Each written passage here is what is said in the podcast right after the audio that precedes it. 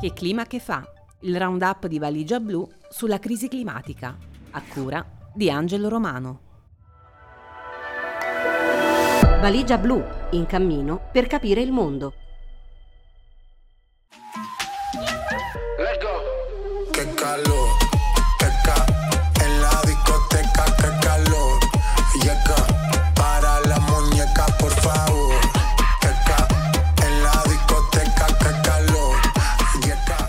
Ondate di calore record a livello globale. Il voto del Parlamento europeo sul ripristino della biodiversità ostacolato dai partiti di destra e conservatori, tra cui l'Italia. Cosa sta facendo il nostro paese per contrastare la crisi climatica? Il Bangladesh all'avanguardia nella prevenzione e gestione dei disastri climatici. Questo è Che clima che fa, il podcast di Valigia Blu dedicato alla crisi climatica. Io sono Arianna Ciccone e a guidarci tra le notizie principali di questa settimana il nostro Angelo Romano, che per Valigia Blu cura il roundup settimanale sul clima. Ciao Angelo! Ciao. Allora, cominciamo subito con la notizia che più di tutte sta impattando in questo momento la vita di milioni di persone sulla Terra, eh, le ondate di calore, le tempeste, inondazioni. Il mese di luglio si è presentato con eventi meteorologici estremi in serie, alcuni dei quali stanno colpendo gli stessi territori contemporaneamente, l'abbiamo visto, no? Il Canada, India, Cina, Stati Uniti. Che cosa sta succedendo? Sta succedendo che sulla base dei dati forniti da ben tre agenzie meteorologiche, una in Giappone, una negli Stati Uniti nel Maine eh, e poi Copernicus, l'agenzia dell'Unione Europea, l'Organizzazione Meteorologica Mondiale ha stabilito che la prima settimana di luglio, quella che abbiamo vissuto insomma fino alla scorsa settimana, è, è stata la più calda mai registrata da quando vengono rilevate le temperature globali. In media abbiamo toccato i 17,24 gradi centigradi, il 7 luglio per la precisione, 0,3 gradi in più rispetto al record precedente toccato nel 2016, il 16 agosto 2016. E in base ai dati a disposizione, il 2023 si candida sempre di più a essere l'anno più caldo di sempre. E appunto, come dicevi tu, gli impatti di- delle temperature record sono stati avvertiti in tutto il mondo. Eh, ci sono state ondate di calore per settimane in Cina, negli Stati Uniti, Stati Uniti toccati anche dal fumo degli, degli incendi in Canada che da maggio stanno propagando, si stanno propagando. C'è stata la siccità in, in Spagna e temperature superiori alla media sono state registrate in India, in Iran, in Canada, in Messico dove ci sono stati più di 100 morti e la scorsa settimana in Algeria c'è stata la notte più calda di sempre in Africa. Di notte abbiamo toccato temperature intorno ai 40 gradi, 39,6 gradi centigradi. Quali sono le cause di questo caldo estremo? C'entra anche la crisi climatica? Sì, eh, c'è una concatenazione di fattori. Sicuramente c'è l'aumento delle temperature, c'è una- questa tendenza in atto, il riscaldamento globale influisce. A questo poi si aggiunge l'azione di un particolare modello climatico, fenomeno climatico, che è il El Niño. El Niño è una fase calda di una fluttuazione naturale del sistema climatico terrestre. Normalmente dura un paio d'anni. Che succede? Praticamente si alternano periodi di El Niño, quindi con fluttuazioni di aria calda. El Niño sposta il calore dal- dagli strati oceanici più profondi, li porta in superficie.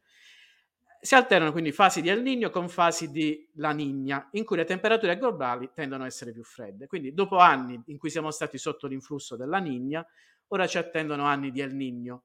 E il riscaldamento globale il ritorno di El Niño possono aver portato a un aumento delle temperature, anche se è da poco che siamo entrati sotto l'influsso del Niño.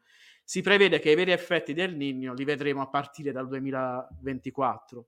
I climatologi si stanno chiedendo se siamo di fronte a un punto di svolta irreversibile. Recentemente, il mese scorso, l'Organizzazione Meteorologica Mondiale ha detto che nei prossimi cinque anni il riscaldamento globale potrebbe superare in uno di questi cinque anni la fatidica soglia degli 1,5 gradi centigradi, oltre il quale si innescheranno degli effetti a catene irreversibili eh, per, il nostro, per il nostro pianeta. Tuttavia è ancora presto per eh, preoccuparci, per- dovremo cominciare a preoccuparci quando una fase di El Niño si innescherà su un pianeta che è stabilmente oltre gli 1,5 gradi centigradi. Non è, non è questa eh, la nostra la situazione attuale, però eh, dobbiamo muoverci a ridurre le emissioni, altrimenti lo scenario che si prospetta è esattamente questo. Io non so da quanto tempo stiamo dicendo questa cosa, quanti anni sono che ci occupiamo col- di clima, di crisi climatica col nostro roundup settimanale e da quanto tempo gli attivisti, gli scienziati dicono che bisogna muoverci a ridurre le emissioni. Oggi mh, ci avvertono e dicono siamo ormai eh, entrati in una fase veramente eh, che è difficile prevedere cosa, cosa succederà, un, ter- un, territorio completamente eh, incerto. Um, oltre al caldo estremo, in questi giorni Spagna, Giappone, India, Stati Uniti sono stati funestati da piogge torrenziali e inondazioni. Tra l'altro tu prima parlavi proprio per quanto riguarda la Spagna della siccità, poi anche i video uh, che abbiamo visto in questi giorni su, uh, sui social di inondazioni in Spagna veramente spaventose. Um, in Italia a maggio abbiamo visto da vicino cosa è successo in Emilia Romagna. Uh, questi eventi estremi eh, mi chiedo, ti chiedo, sono davvero inaspettati o stiamo invece sperimentando eh, una nuova normalità? Gli scienziati su questo ci hanno, eh, ci hanno preallertato eh, e infatti si parla anche spesso di eh, mitigazione, cioè anche di adattamento da parte delle società eh, rispetto a questa nuova normalità. Come dobbiamo gestire queste situazioni? Sì, le immagini della Spagna sono state particolarmente emblematiche con le persone arrampicate no? sui, sui, cofani delle, delle automobili. Eh, eh, sono immagini che abbiamo visto anche in Italia, appunto ricordo di quanto è accaduto in Emilia Romagna è ancora vivo. Eh, allora, eh, non sono eventi inaspettati, sono eventi a cui dobbiamo cominciare ad abituarci, una parola che non mi piace abituarci, però sì, dobbiamo cominciare ad avere dimistichezza con questi eventi e, e, e, che cosa dobbiamo fare? Dobbiamo intervenire nella prevenzione, nella gestione del, del, del, del territorio e nella previsione di, di politica di contrasto della, della, crisi climatica. A proposito dell'Emilia Romagna si è parlato giustamente di mancanza di interventi per adeguare il territorio agli eventi meteorologici estremi. L'Emilia Romagna è stata colpita per, de, per ben due volte nello stesso mese. Di, di un territorio che, una, che ha una particolare conformazione eh, eh, idrologica, eh, ci sono fiumi, reticoli eh, di, di, fiumi, e che eh, eh, non è stato messo in sicurezza in maniera adeguata rispetto al rischio di dissesto idrogeologico. Si è parlato di consumo di suolo, che è addirittura aumentato negli ultimi anni, e preve- si è parlato di mancata prevenzione e di cattivo governo del territorio. Tutto quello che non andrebbe fatto e che dovremmo fare invece. E da questo punto di vista, degli insegnamenti arrivano magari proprio da quei luoghi dai quali meno ce li aspettiamo, a torto. È il Bangladesh. Il Bangladesh è uno dei paesi più esposti al cambiamento climatico, ma proprio perché più esposto, da anni sta cercando di trovare delle soluzioni per contrastare eh, gli effetti devastanti della, della, crisi climatica e parliamo di siccità, di, di ondate di calore, di, di, inondazioni e dall'altro lato, quindi da un lato sta cercando di sviluppare delle strategie di di contrasto e dall'altro sta cercando di prevenire eh, gli eventi meteorologici estremi. Diciamo Angelo che sono proprio le due parole chiave, no? cioè eh, l'adattamento e la mitigazione. Sì, adattarsi agli eventi, agli effetti devastanti di inondazioni, ondate di calore, siccità e dall'altro prevenire. Eh, che cosa stanno facendo in Bangladesh? È stato approntato un sistema di allerta che avvisa la popolazione prima di eventi meteorologici estremi tipo forti piogge. E così i coltivatori di riso, ad esempio, possono anticipare il raccolto prima che venga portato via tutto dalle alluvioni. E non è stato facile, ci sono voluti anni per convincere i raccoglitori di riso a raccogliere eh, il riso prima che eh, maturasse. Quindi c'è stato tutto un lavoro da, che è stato fatto con la popolazione, che ha capito che è meglio raccogliere prima il riso eh, prima di un'alluvione che porta via, via, tutto. C'è chi ha ideato orti galleggianti per coltivare ortaggi rifacendosi a metodi di coltivazione tradizionali di oltre 200 anni fa. In caso di inondazioni, questi orti galleggianti si alzano insieme all'innalzarsi del livello dell'acqua in caso di appunto forti piogge e inondazioni e alluvioni. E infine, da anni in Bangladesh è stato introdotto l'allevamento di gamberi che però hanno reso il terreno troppo salato per le coltivazioni e quindi che, che cosa stanno facendo gli agricoltori? utilizzano il compost stipato proprio nelle cassette di plastica dove prima c'erano i gamberi, eh, stanno coltivando pomodori, verdure, eh, insomma, quello che serve per la loro agricoltura e sussistenza.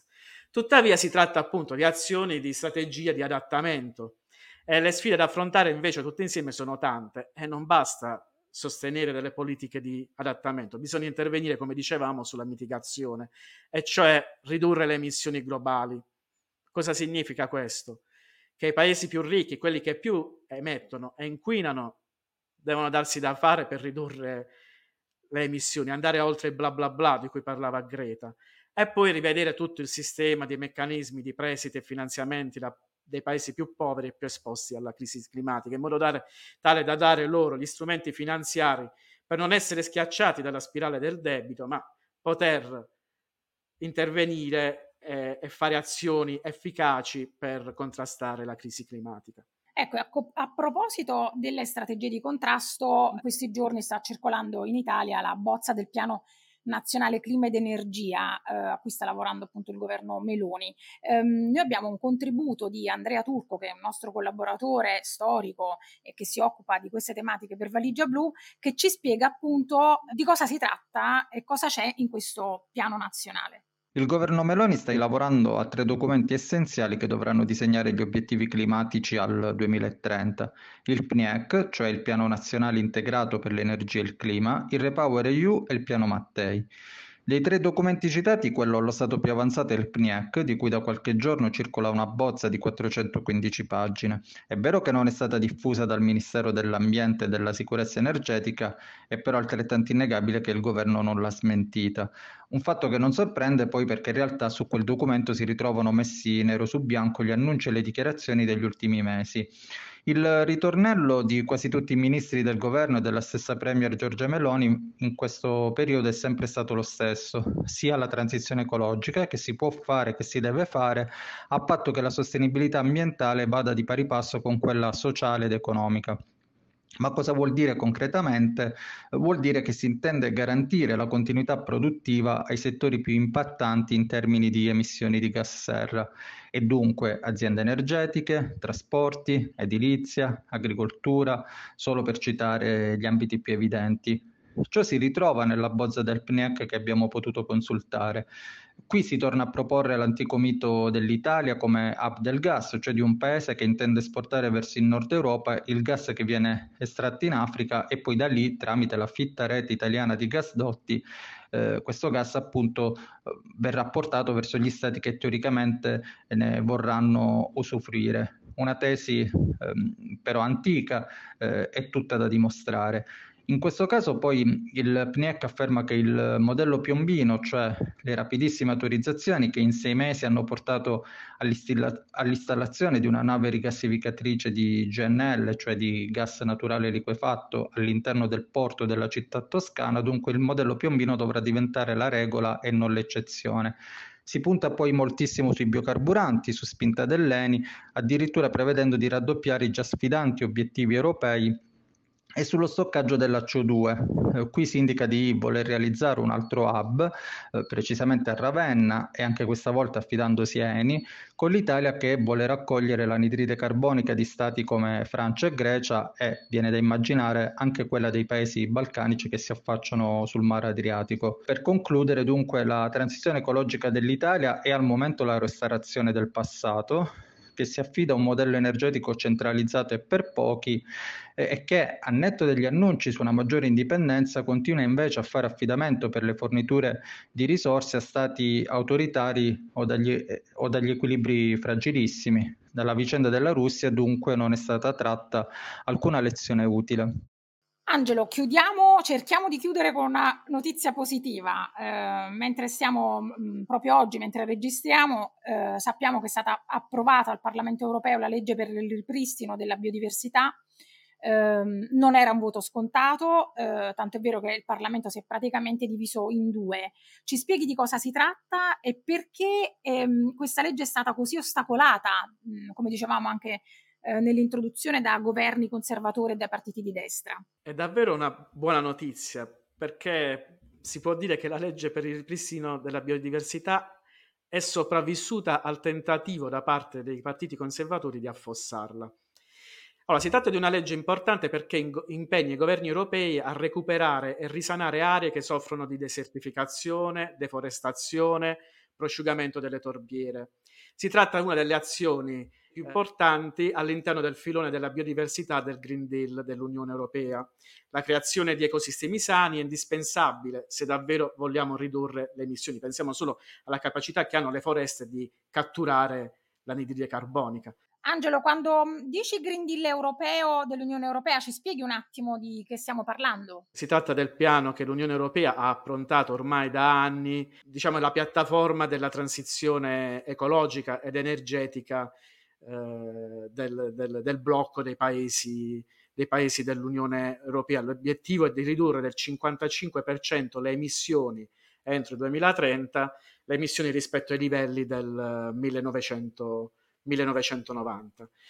Eh, allora, la proposta di legge votata punta a ripristinare almeno il 20% delle superfici terrestri e marine dell'Unione Europea e il 15% della lunghezza dei fiumi entro il 2030.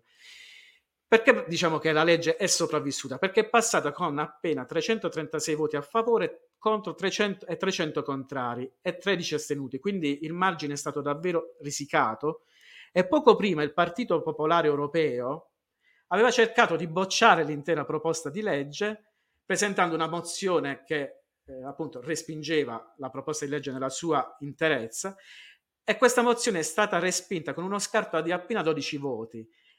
Sono davvero pochi considerando che ci sono stati 12 astenuti. Quindi diciamo lo scarto è stato minimo. Ora la legge verrà discussa nella Commissione Ambiente del Parlamento europeo e poi inizieranno i negoziati con i governi dei singoli Stati membri e lì inizia un altro terreno di scontro e di battaglia eh, davvero ostico, considerato che ci sono parecchi paesi conservatori che sono stati sono manifestatamente, manifestatamente contrari a questa, a questa legge. Senti, qui eh, Greta Thunberg, ehm, eh, commentando la, l'approvazione di questa legge, eh, ovviamente era contenta, anche, anche lei la, la, insomma, la, interpreta come una cosa positiva, però dice è assurdo che dobbiamo lottare per le briciole. Perché? Perché? Perché si tratta di un, alla fine il testo approvato, proprio per essere, appro- per far sì che fosse approvato, eh, è un compromesso al ribasso, cioè i sostenitori della proposta di legge sono, hanno cercato di venire incontro ad alcune richieste dei, dei partiti conservatori. Quindi si tratta di un testo al ribasso sia rispetto alla proposta iniziale dell'Unione Europea, ma anche rispetto all'accordo raggiunto lo scorso dicembre alla COP sulla biodiversità, che prevedeva che si è dato l'obiettivo di proteggere il 30% del pianeta e di ripristinare il 30% degli ecosistemi terrestri, acquatici, costieri e marini, de- e marini degradati di tutto il pianeta entro il 2030. Quindi se, se consideriamo che invece la proposta di legge approvata punta al 20% delle superfici terrestri e marine dell'Unione Europea, si tratta di un, di un, accordo a ribasso e che lascia un po' con l'amaro in bocca. Però si tratta comunque di una buona notizia perché un voto negativo avrebbe aperto varchi pericolosi e imprevisti eh, anche rispetto al Green Deal europeo. Eh, proprio sulla crisi climatica in tutta Europa stiamo assistendo a una saldatura sempre più forte tra i partiti conservatori, il Partito Popolare tra i primi, e i partiti di estrema destra.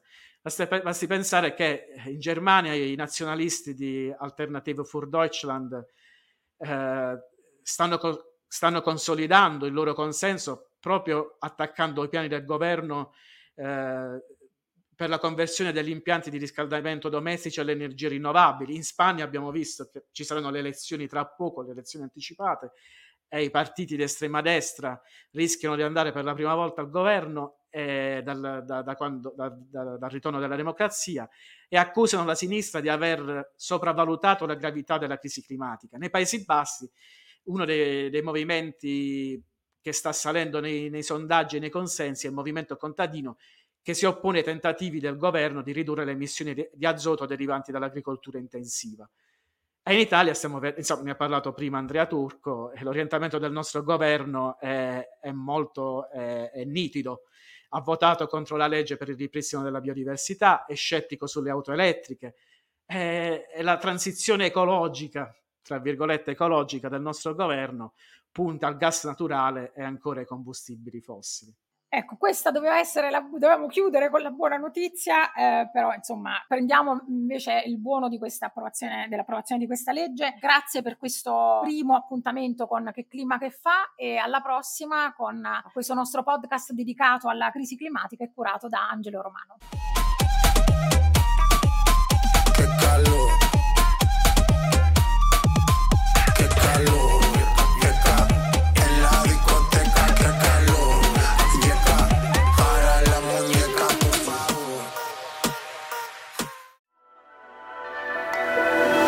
Valigia blu, in cammino per capire il mondo.